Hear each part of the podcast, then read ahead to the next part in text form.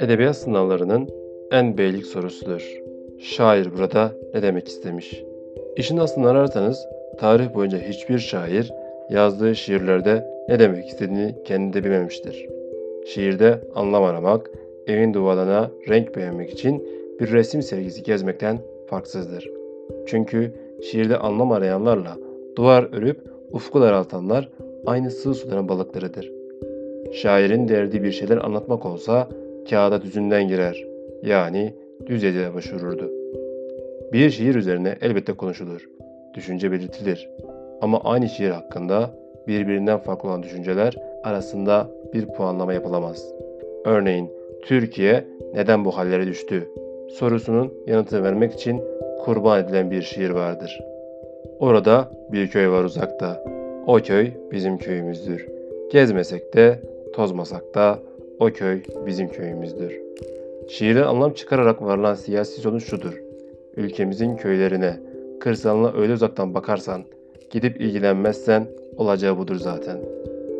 Anadolu'nun özellikle 1950 yıllardan sonraki siyasi iktidarlar tarafından ihmal edildiği, tayini Doğu illerine çıkan memurların bir torpil bulup kaçtıkları ne yazık ki gerçektir.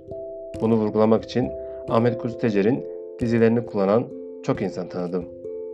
Şaire bu haksızlığın yapılmasının nedeni okul yıllarında şiiri kazıyıp içindeki anlamı çıkarmak için ellerimize verilen kazmalardır. Oysa Ahmet Kutlu Tecer'in lirik dizileri boks maçındaki hakemler gibi puan vermek düşüncesinde olmayanlar için akıp gider. Orada bir ev var uzakta. O ev bizim evimizdir. Yatmasak da, kalmasak da o ev bizim evimizdir.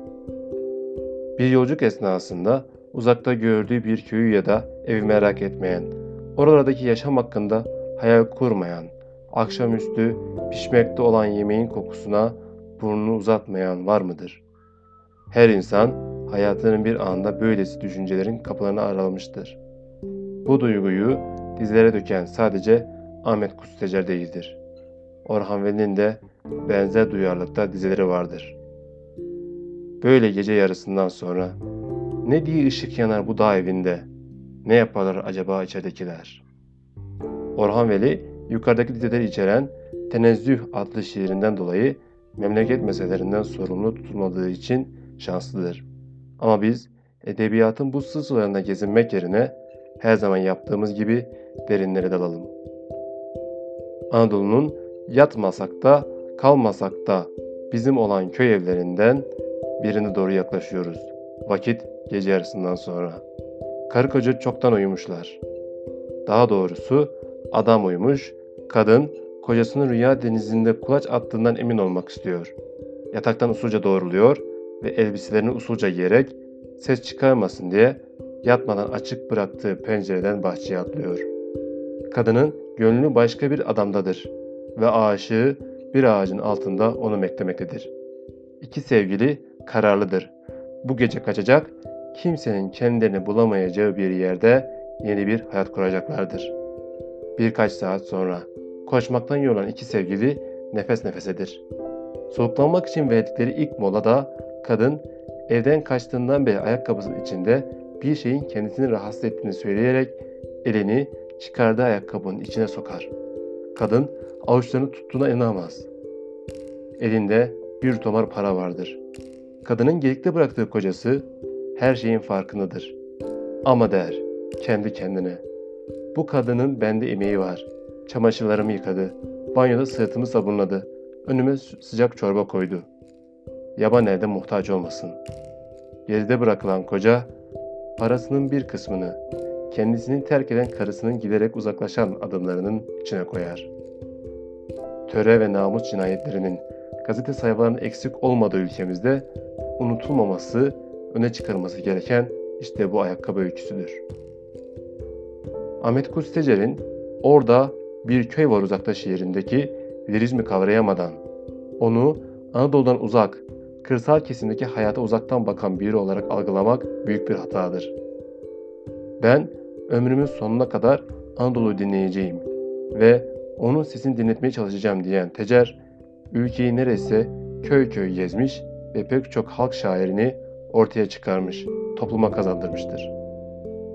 O halk şairlerinden biri de muhtaç olmasın diye parasını evden kaçan karısını ayakkabısının içine koyan terk edilmiş koca yani Aşık Veysel'dir.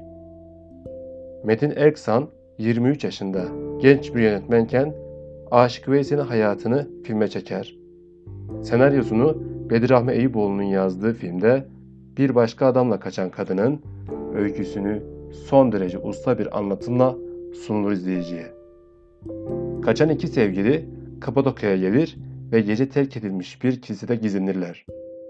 Adam sabah kasabaya gidince kadın tek başına uyanır. Kilisenin duvarlarında İsa peygamberin gözleri uyulmuş resmini görür. Anadolu'da resmin günah olduğuna inanan Müslümanlar canlılıklarını kaybettirmek için kiliselerin duvarlarındaki fresklerin gözlerini oyarlar. Metin Eksan bu müthiş sahneyi şöyle anlatır. Kız uyanır uyanmaz karşısında Vesile görmüş gibi oldu. Birden çığlık attı. Ayağa kalktı, sağa koştu. Duvarda altı Vesile ona bakmakta. Sola koştu. Orada da gözleri olmayan altı havari ona bakıyor. O sahnede kızın telaşıyla birlikte orkestra eşliğinde Ruhi Su'nun sesinden Pir Sultan Aptal duyulur.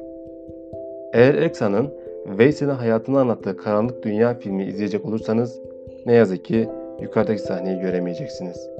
Çünkü bu sahne sansür kurulu tarafından makaslanmıştır. Zaten filmin adı da Dünya Karanlık Olur mu denilerek Aşık Veysel'in hayatı olarak değiştirilmiştir. Oldu olacak şunu da yazalım. Sansür kurulu tarlaların göründüğü sahnelerde başakları çok kısa ve cılız bularak Türk topraklarının böyle bereketsiz olamayacağı gerekçesiyle o sahneleri filmden kaldırır. 1952 yılında çekilen filmde Aşık Veysel'in yaşadığı Sivas'ın Şarkışla ilçesindeki son derece gür ve bereketli hasat sahneleri aldanmayın. Bu sahneler o yıllarda Amerika propagandası için çekilen filmlerden kesilerek Aşık Veysel'in hayatına eklenmiştir. O yerler Sivas değil, Amerika'nın Hudson Ovası'dır.